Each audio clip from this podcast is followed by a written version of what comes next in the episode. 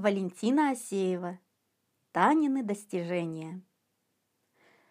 Каждый вечер папа брал тетрадку, карандаш и подсаживался к Тане и бабушке.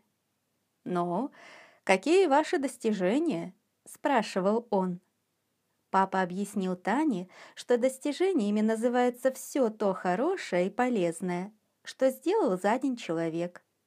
Танины достижения папа аккуратно записывал в тетрадку.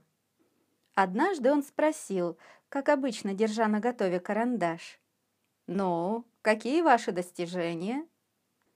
«Таня мыла посуду и разбила чашку», — сказала бабушка. «Хм», — сказал отец. «Папа!» — взмолилась Таня. «Чашка была плохая, она сама упала. Не стоит писать о ней в наши достижения. Напиши просто. Таня мыла посуду». «Хорошо», — засмеялся папа. «Накажем эту чашку, чтобы в следующий раз при мытье посуды другая была осторожней».